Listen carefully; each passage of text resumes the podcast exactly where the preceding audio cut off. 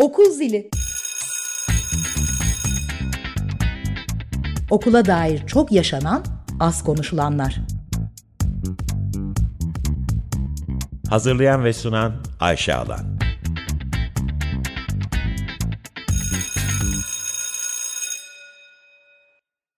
...95.0 Açık Radyo'da Okul Zili programındasınız. Ayşe Alan ben. iki haftada bir okula değen, eğitime değen önemli konuları konuşuyoruz. Bugün çok özel bir konuğum ve çok özel bir konum var.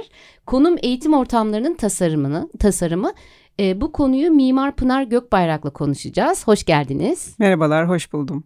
Siz e, bu konuda özellikle çalıştığınız yani hem okul binalarının tasarımı hem okulun içinin tasarımı, e, sınıfların tasarımı gibi alanlarda e, deneyiminiz var, çalışıyorsunuz. Dolayısıyla bizim için çok önemli bir konuksunuz. Öncelikle onu söylemek isterim. Çok teşekkür ederim.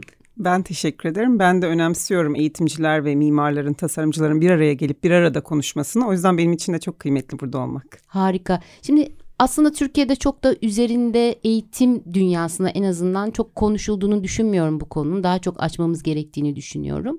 Çünkü programdan önce de sizinle konuştuğumuz üzere okul binası deyince sadece okulun sağlamlığı konuşuluyor demiştiniz. Ee, biraz açalım mı konuyu? Ne demek istiyoruz eğitim ortamlarının tasarımı derken? Ee, bir kere e, eğitim ortamı e, terimini önemsiyoruz biz. Yani okul yapısı, okul mimarisi yerine ortam tasarımı demek çok daha kapsayıcı e, bir çerçeve çiziyor. İnsanın zihnini açıyor. Sadece bir fiziksel binanın ötesinde o binanın kullanıcıları, paydaşları, binanın komşuları, e, fiziksel komşuları ve sosyal komşuları, binanın içinde yer aldığı açık alan, bahçesi olabilir, daha büyük bir açık alan olabilir vesaire.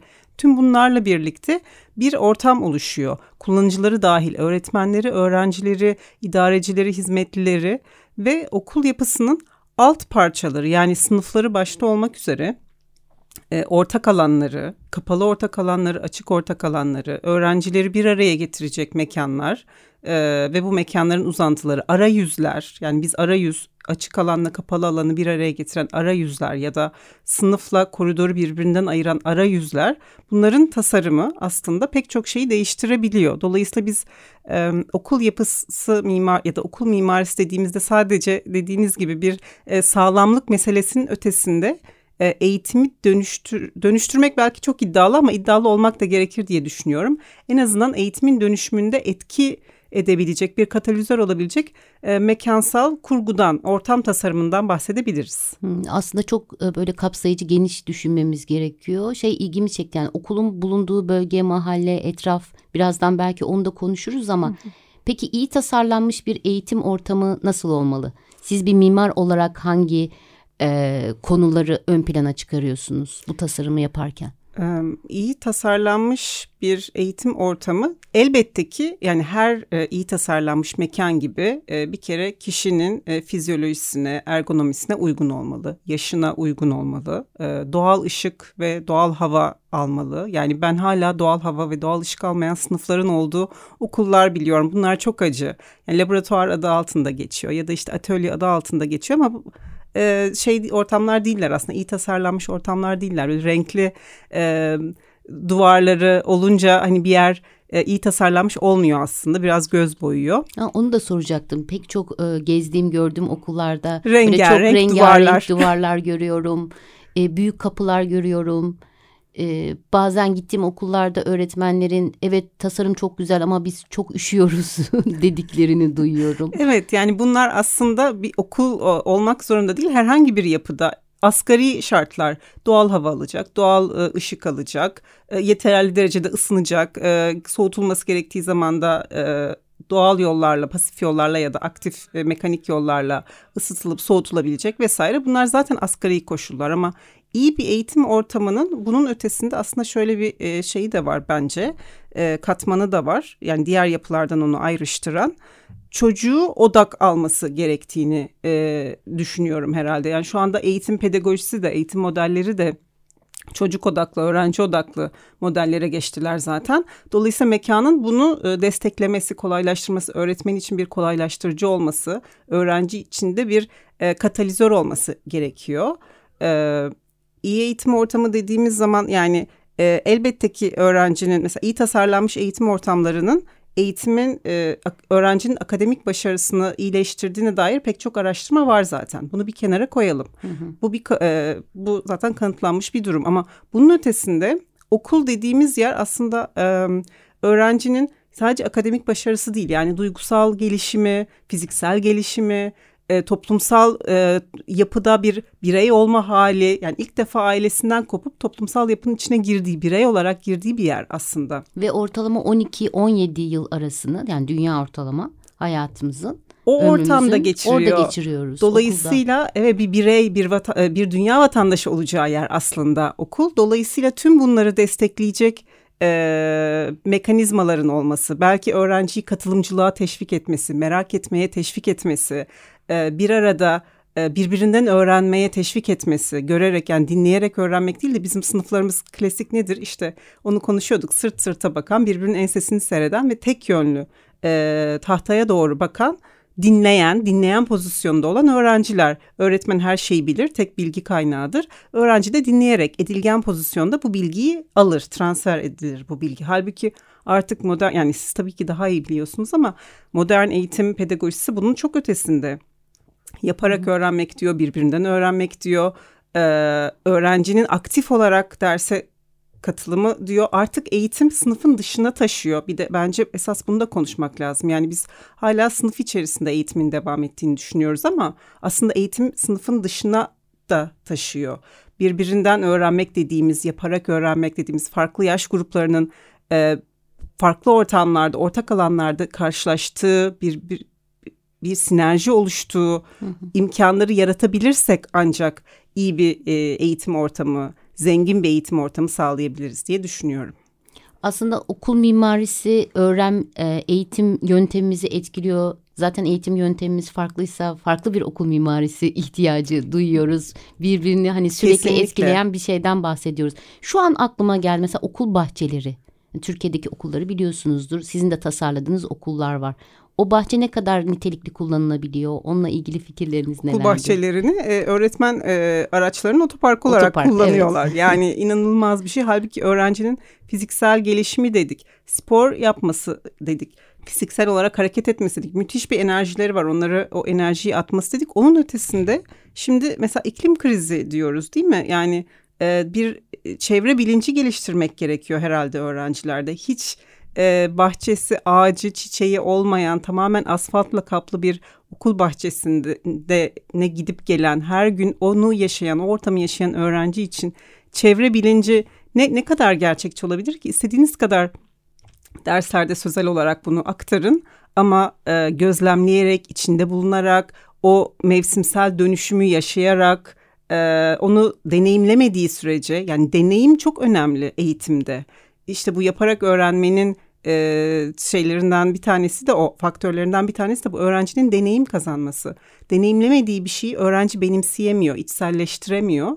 Hayatını bir parçası haline getiremiyor. Dolayısıyla okul mekanları da şimdi bahçeden tekrar e, genel şey eğitim ortamına dönecek olursak öğrencinin içselleştirebilmesi, aidiyet duyabilmesi lazım o mekana. Hı hı. Yoksa e, yani işte bu e, kötü öğrencilik geçiren e, şeyleri düşünün, e, e, yetişkinleri düşünün. Çoğunun aklında olumsuz mekanlar, fiziksel ortamlar kalmıştır. Gri duvarlar, işte fazla ışık almayan koridorlar, e, toz e, tozlu işte şeyler, sınıflar, iyi ışık Hatta al. hijyenin olmadığı ortamlar kesinlikle, değil mi? Kesinlikle, kesinlikle ve bunlar çok etkiliyor. O siz kendinizi oraya ait hissetmediğiniz sürece e, benimsemediğiniz sürece, içselleştiremediğiniz sürece bir, bir ayak eksik kalıyor aslında.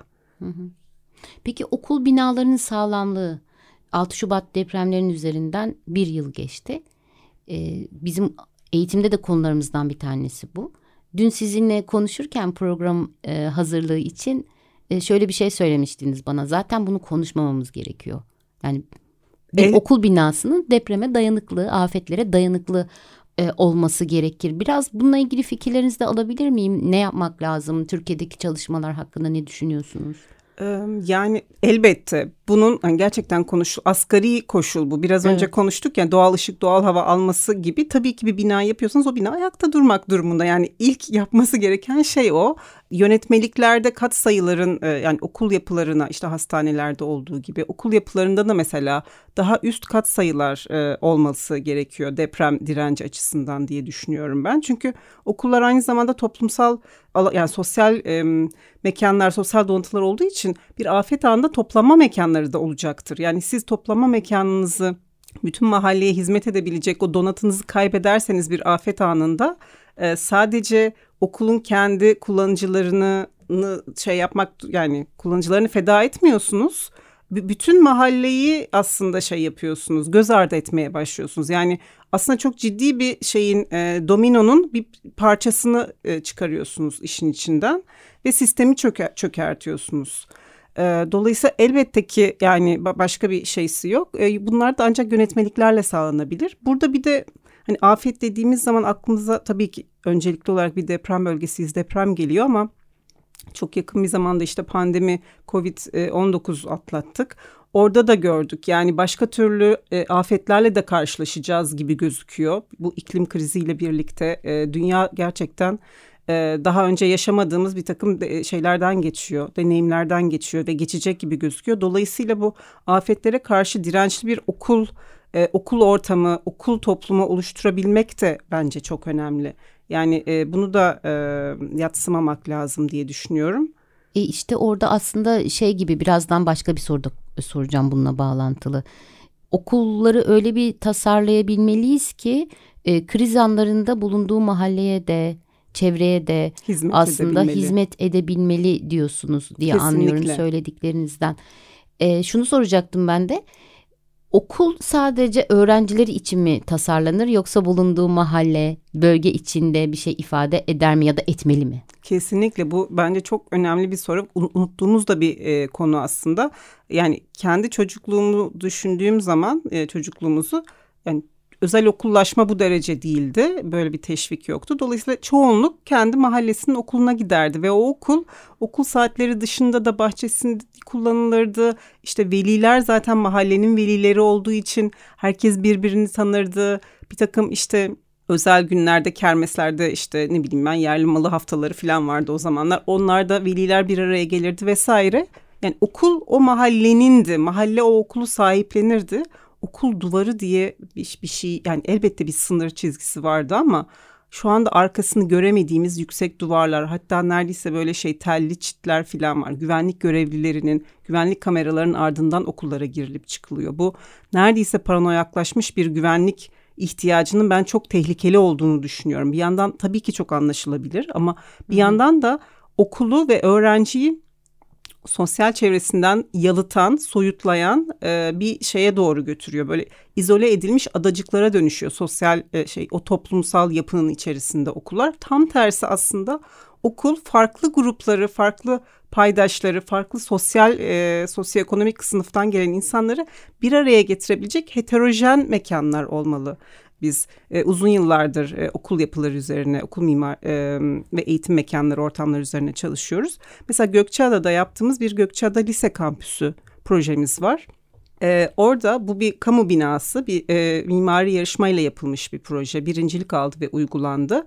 Bu Gökçeada Lise Kampüsü'nde bizim hedefimiz e, açık bir kampüs yapmaktı. Yani e, orada sadece öğrenciler için değil iki tane lise binası olacaktı orada. Bir meslek lisesi bir de Anadolu Öğretmen Lisesi.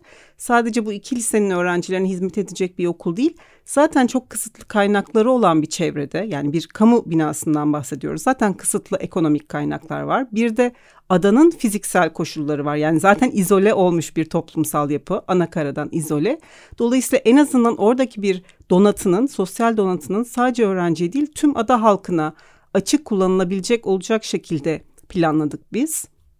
Okul saati devam ederken dahi öyle bir e, vaziyet planı şeması, öyle bir yerleşke planı oluşturduk ki kütüphanesi, e, konferans salonu, spor salonu ve işte bir takım başka küçük sosyal donatıları, işte atölyeleri vesaireleri halka açık kullanılabilecek şekilde ama öğrencinin gündelik hayatını da da zarar vermeyecek. Onları da e, rahatsız etmeyecek şekilde e, kullanabilecekleri gibi bir e, şey tasarladık. Mesela kampüs tasarladık. Adı da açık kampüstü yani şey adı e, teması diyelim ve bu e, bir sosyal sürdürülebilirlik e, örneği olarak Uluslararası Mimarlar Birliği'nin e, ödüllerinde e, ödül aldı. Yani bu bizim için çok kıymetli çünkü sür, mesela sürdürülebilirlik de çok gündemde olan bir. Tema çok da konuşuyoruz. Bu sadece fiziksel sürdürülebilirlik değil. Elbette ki o işin bir parçası işte çevre dostu malzemeler kullanmak, atı tekrar e, dönüştürebilmek evet. vesaire. Bu da tabii ki işin bir parçası ama sosyal sürdürülebilirlik e, de çok önemli. Bu e, görünmeyen e, şeyler e, işte tangible intangible diyorlar e, İngilizce'de. Hmm. Bu görünmeyen e, katkı, görünmeyen sürdürülebilirlik, sosyal sürdürülebilirlik meselesi de aslında çok önemli. Çünkü yaptığınız küçücük bir küçücük demeyeyim tabii çok büyük bir e, şeydi orası yatırımdı ama çok daha büyük bir şeyi e, toplumu toplumsal e, kümeyi etkileyecek şekilde kurgulandı. Kurgulanmaya da bilirdi. Kapalı duvarlar ardında kapalı bir e, okul yerleşkesi olarak da tasarlanabilirdi. Mekan burada tabii ki sonra siz orayı işte kapı koyarsınız, çit çekersiniz, oranın müdürü insanları içine almayabilir vesaire. Elbette ki her şey sonunda insanda bitiyor. Orayı nasıl kullandığınızda bitiyor ama mekan ve fiziksel yapı bunun imkanlarını, olasılıklarını açabilir. Mevzuda o zaten aslında. Adı üstünde alan açıyor. Yani evet. bu alan açıyor'yu farklı şekillerde kullanıyoruz ama sizin burada söylediğiniz gerçekten mimari olarak evet. alan açmaktan bahsediyorsunuz. Bu verdiğiniz örnek çok güzel. Bu anlamda herhalde e, adaya açmış oluyor okul kapılarını e, ve e, şu beni çok etkiledi gerçekten onu da sormak isterim. E, mahalle okulları en çok benim üzerinde düşündüğüm konulardan bir tanesi. Çocukların kendi biraz önce siz de bahsettiniz bundan. Kendi evine en yakın okula çok rahat yürüyerek ya da bisikletle ulaşabilmesi ve burada nitelikli eğitim alabilmesi. Bu birincisi. Kesinlikle. İkincisi nasıl yaparız da mahalle okulları aynı zamanda aileyi de kuşatır. Bu hani yoksulluk döngüsünde kurabilir, bir yeri buraya da dayanabilir.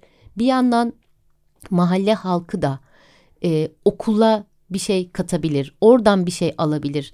E, nasıl yaparız bunu e, tasarım olarak e, ne söylüyor bize böyle bir düşünce? Ee, aslında bunu yapmak mimari olarak çok kolay. Yani açık kampüs evet. burada da geçerli. Yani öyle mekanlar organ esnek mekanlar organize etmek lazım bir kere her şeyden önce. Hızla dönüşebilen ihtiya çünkü ihtiyaçlarımız da okulun eğitim ihtiyaçları da dönüşüyor teknolojiyle birlikte.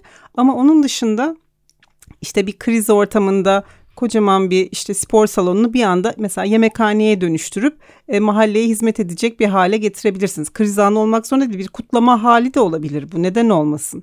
E, ama onun için esnek mekanlara, esnek yapılara, altyapılara ihtiyaç var birincisi. İkincisi de e, bunu gerçekten dediğim gibi çok kolay mimari olarak yapmak.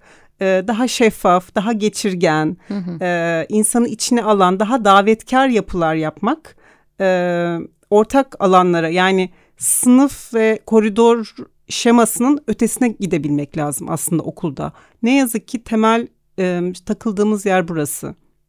Okul deyince hepimizin aklında ince uzun bir koridor, çoğunlukla doğal ışık almıyor. İki tarafına dizili bir dizi kapalı hücre. Ben onlara hücre diye bakıyorum. Çünkü gerçekten bir tane kapısı var. Kapıda da küçük bir delikten e, şey yapıyor. İşte, işte cam, fabrika modeli camlı, dediğimiz. Tam fabrika evet. modeli ve her şey onun içinde oluyor. Ama hmm. onun ötesinde o nasıl ortak alanlar olabilir? O ortak alanlarda sadece öğrenciler değil. Dediğiniz gibi mahallenin diğer e, mahalleliler, diğer paydaşlar, yetişkinler oraya nasıl dahil olabilirler ve hatta eğitimin içerisine nasıl dahil olabilirler?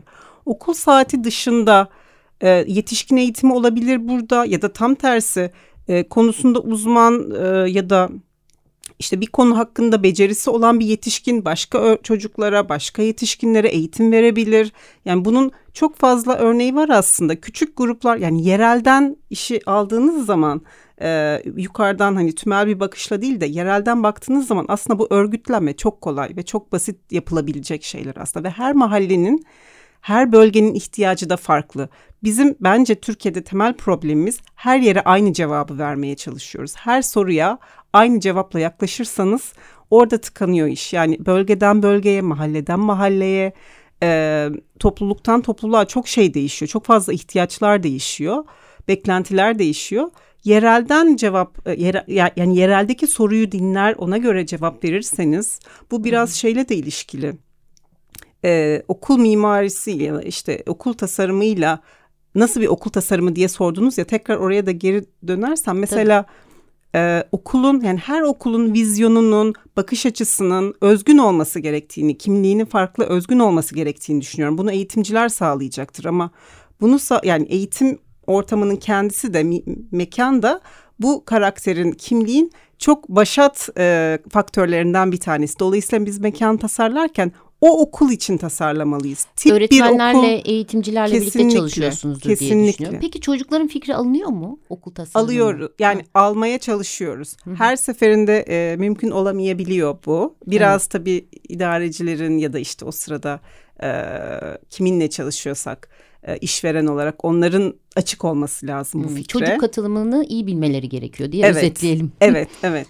Almaya çalışıyoruz Anlıyorum. fikirlerini. Bir şey daha soracağım. Hala vaktimiz var. E, dün bu programa hazırlanırken böyle dünyadan, Türkiye'den okul e, mimarilerine bakmak, örnekler görmek istedim. E, bizim ülkemizde okul mimarisi, okul tasarımı dediğimiz zaman karşıma çıkan örnekler e, özel okullar oldu.